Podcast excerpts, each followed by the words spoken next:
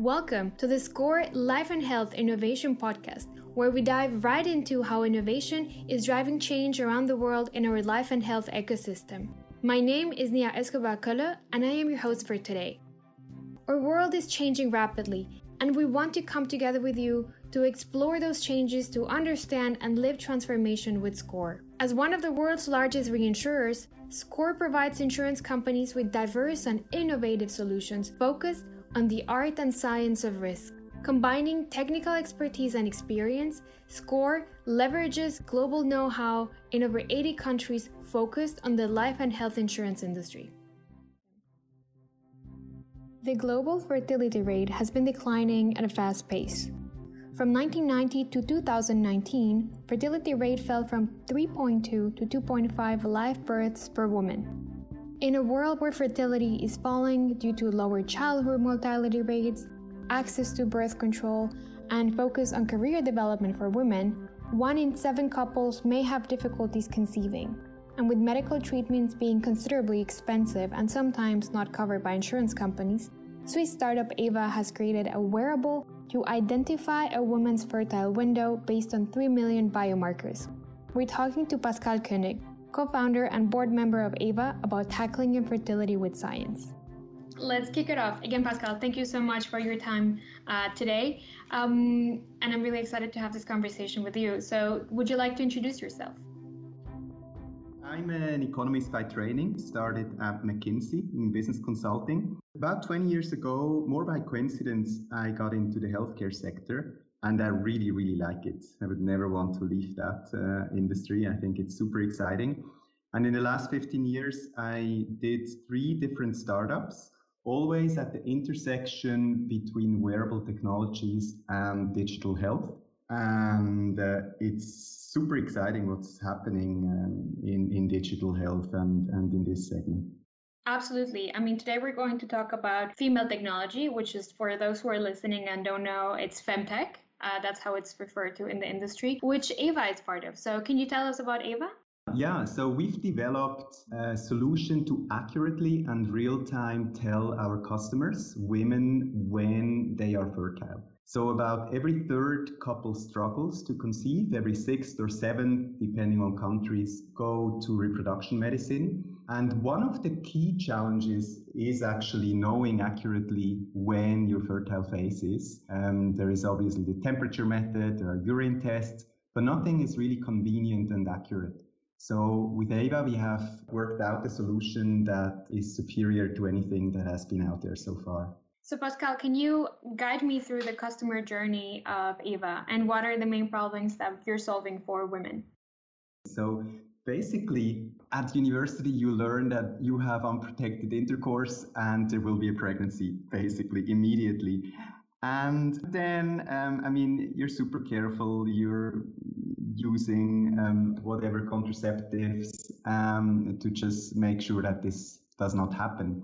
And then i mean for many at least in my case you're in your early 30s you decide with your partner to start a family and it's at the beginning happy trying and quickly you realize that it may not be as easy as as you thought it would be. So maybe after the first cycle you're not pregnant yet still happy trying after the second after the third still not pregnant. And, and you start to get a little nervous. And after four, the fourth and fifth and sixth cycle you really start to get nervous and you ask yourself whether there is an issue. Knowing that after a year or so you should go to a reproduction medicine and, and uh, see a reproduction specialist and it gets emotional and expensive. So i think that's a that's a user journey that that happens. Obviously not to everybody. It's uh, obviously it can happen the first try but many people um, realize that actually starting a family is, is not as easy as you would have thought. Absolutely. I mean, if you look into um, the World, World Health Organization, um, we have seen that there is a dramatic decrease in terms of fertility rates, right? So from 1990, we went to have from having a fertility rate of 3.2 uh, basically live births per woman to having in 2019 2.5.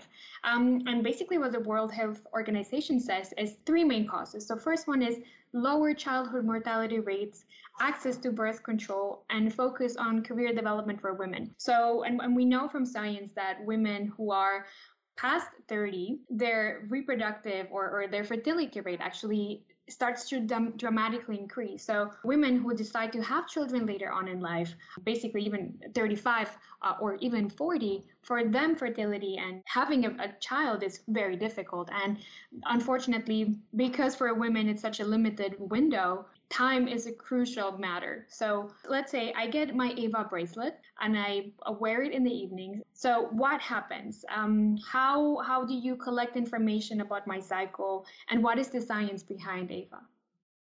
Um, so what's been known for a very long time is that temperature correlates with progesterone. So if your progesterone level is going up just around ovulation, you see maybe a day after ovulation and once your fertile window is over, you see an increase in temperature by an average of 0.4 degrees Celsius. So that's been known for decades. What has been less known or just described anecdotally in clinical research so far is that a lot of other physiological parameters are actually correlating with hormonal changes. So it can be sleep, it can be respiration rate, heart rate, various skin parameters such as hydration of skin, thickness of skin. So a lot of stuff is actually happening when hormones change during the menstrual cycle. And that's been the basis of AVA that we decided not only to look at temperature, but at various additional physiological parameters to come up with much more accurate insights about hormone changes and the fertile phase. So, which biomarkers exactly do you collect? We currently collect the temperature, we collect respiration rate, we collect heart rate, we look at heart rate variability, we look at sleep, we look at movement. So that's basically um, the factors that are currently going into our uh, physiological or into our uh, algorithms. So once I start wearing the bracelet and you're collecting information, how long does it take until I get actionable insights for me to know my fertile window, to understand my hormonal changes? Um, how does it work? Good question. So when you start the onboarding, it will ask you when your last menstruation occurred. So based on that, we provide some insights from day one. But at the beginning, it's basically just a calendar method. And the longer you wear the bracelet, the more accurate the readings are becoming. So basically, I would wear the bracelet every day, well, every evening for a month, and then I would under- start immediately understanding my cycles. So, right, you wear um, the bracelet during the night, only during the night, because still trying to get pregnant is something very personal that you don't necessarily want to talk about to everybody around you. So, you wear the bracelet at night and as you say, I think for the bracelet to really understand one menstruation, one cycle, so a 28 or so cycle, makes a lot of sense to really um, increase accuracy uh, a lot. Um, but again, I mean, it starts on the first night, and over time with the first cycle and with additional cycles, it starts to get to know you better and better. Carl, so are we really having fertility issues as a general population? I mean, you have created a device and it feels like something is happening. And the World Health Organization is also saying we're having less children. So, what is your take on this? Yeah, I think it's very much correlated with education, also with our society that has established pension systems and so on, that a lot of couples decide to have to start a family later in life. So many want to finish their education, start their career, maybe travel the world, and only at the later stage, not with 18 or so, when you it may be most uh, or, or much easier to have have a child. Maybe just start that journey once they're around 30 years old. Clearly, it's uh, the, the longer you wait, uh, the more difficult it, it gets. Um, so I think it is a function actually of also our wealth that uh, that we are actually able to look at that uh, later in life. But um, yeah, in terms of fertility, this has not only advantages, obviously. Infertility is more common than most people think. Up to 15% of couples who are trying to get pregnant will experience fertility problems. The main causes of infertility include age, ovulation problems, endometriosis, poor egg quality, polycystic ovarian syndrome or PCOS, fallopian tube problems, poor sperm quality, age, premature ovarian insufficiency, and also unexplained fertility. Most common fertility tests include semen tests for men and hormone blood tests for women, ovarian hormone response blood test, and physical examination of the ovaries.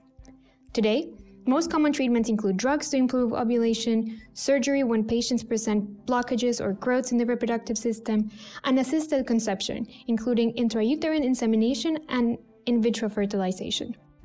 Femtech like Ava Health and many more are tackling problems without an invasive or cost intensive factor, helping women to fulfill their wish of having a child.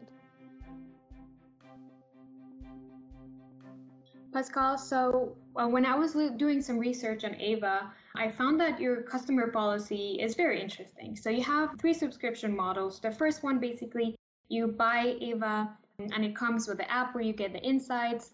The second and the third subscriptions is basically six months or 12 months. And if you're not pregnant, or is a woman if not pregnant within six or 12 months, you give them their money back. So, how accurate is the bracelet? And what's the science behind it that makes you so certain? And most importantly, how many babies, Ava babies, are out there?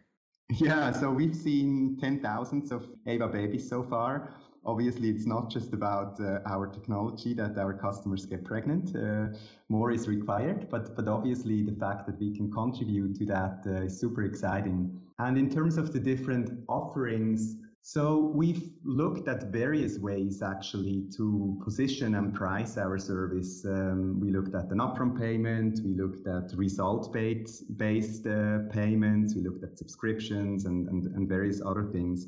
I think we are very confident with our technology that we are now offering, as you say, also result based pricing. So if you don't get pregnant after a certain time, you get the money back. And I think that has been uh, working well for us. Um, we're working on um, different new features. So we also want to make the technology available for digital contraception in the future. So if you can accurately tell which days are fertile, by definition, you can say which days are not fertile. But we want to be really sure that um, our science is as accurate as possible before entering the contraception market. So that's what we are currently working on.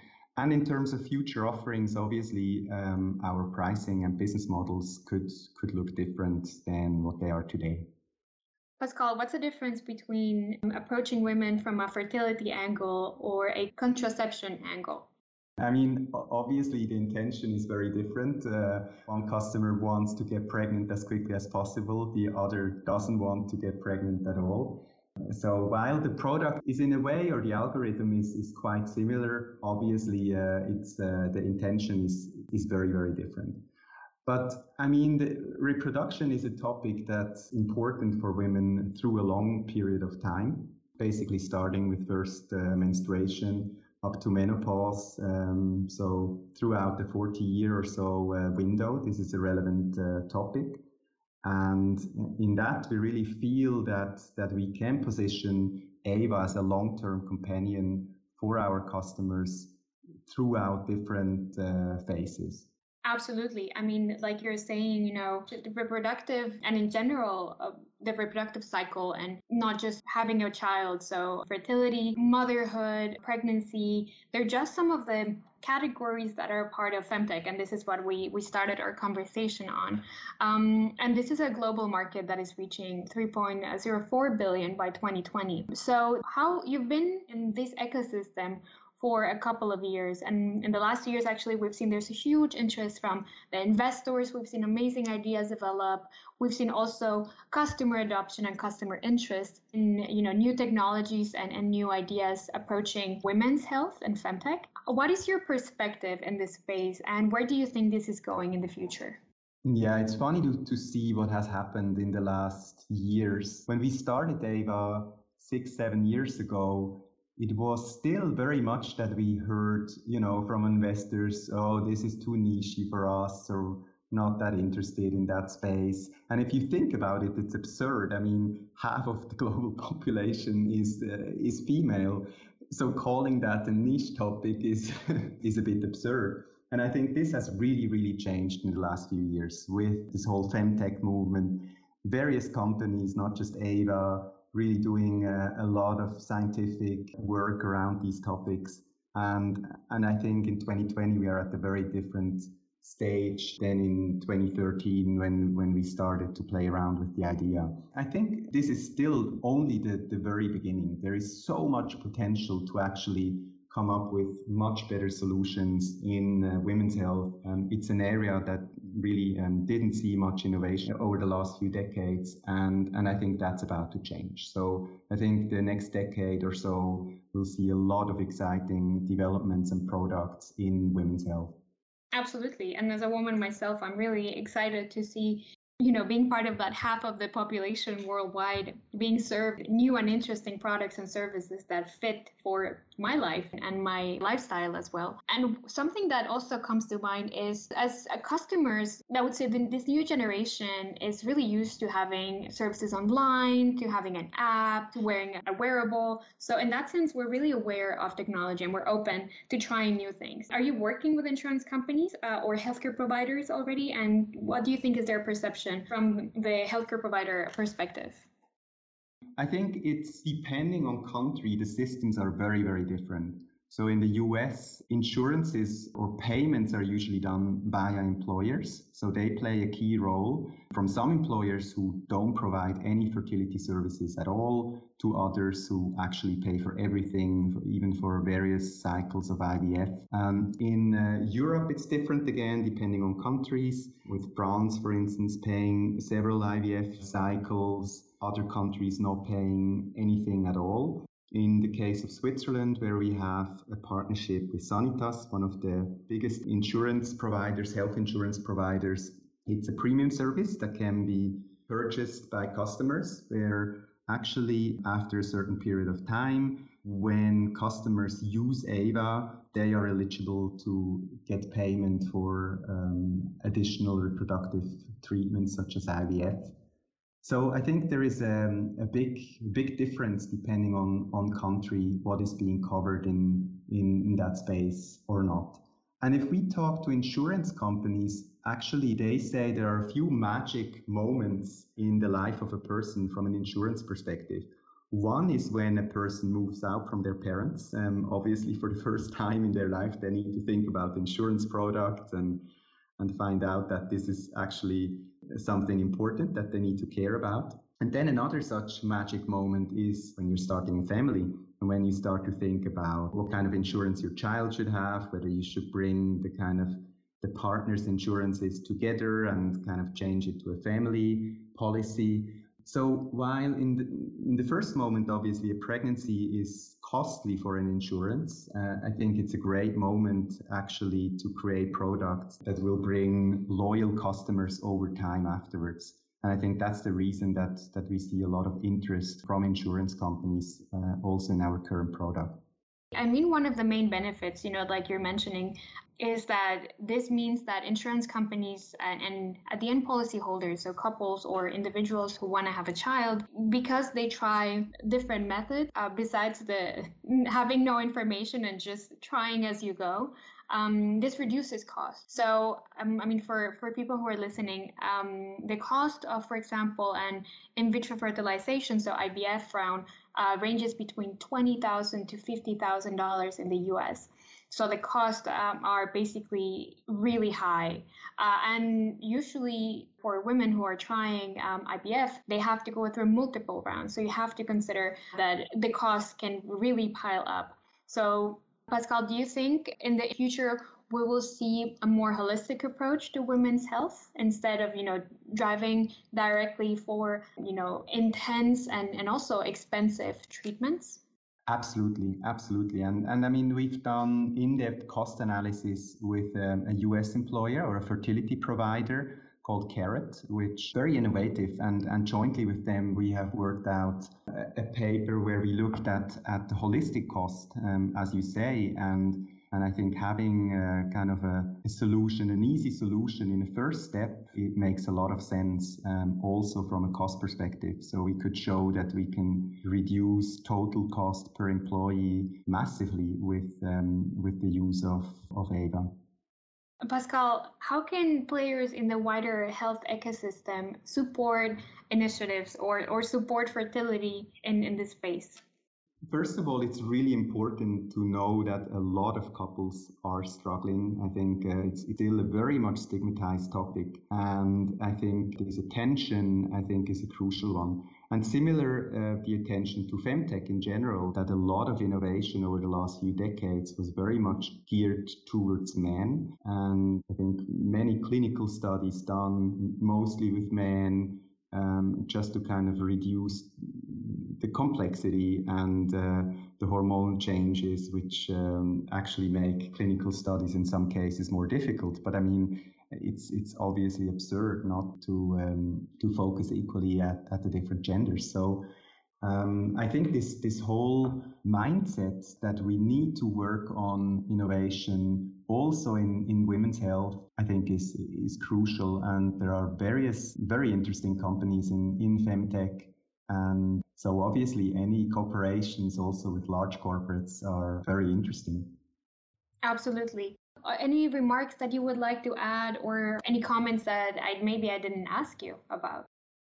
No, I think we've we've really covered uh, most things. I'm very excited about uh, the next steps at Ava. Also now with the launch of digital contraceptive, where we open our markets uh, big time. I think we have a a very engaged, um, very international, women-led with Lea, who is now the CEO team. And uh, yeah, it will be exciting to, to really see how this market and this industry will develop over the coming years. Thanks so much for the interview. Thank you for your time, Pascal. Have a wonderful day and talk to you soon. You too, Mia. Thanks.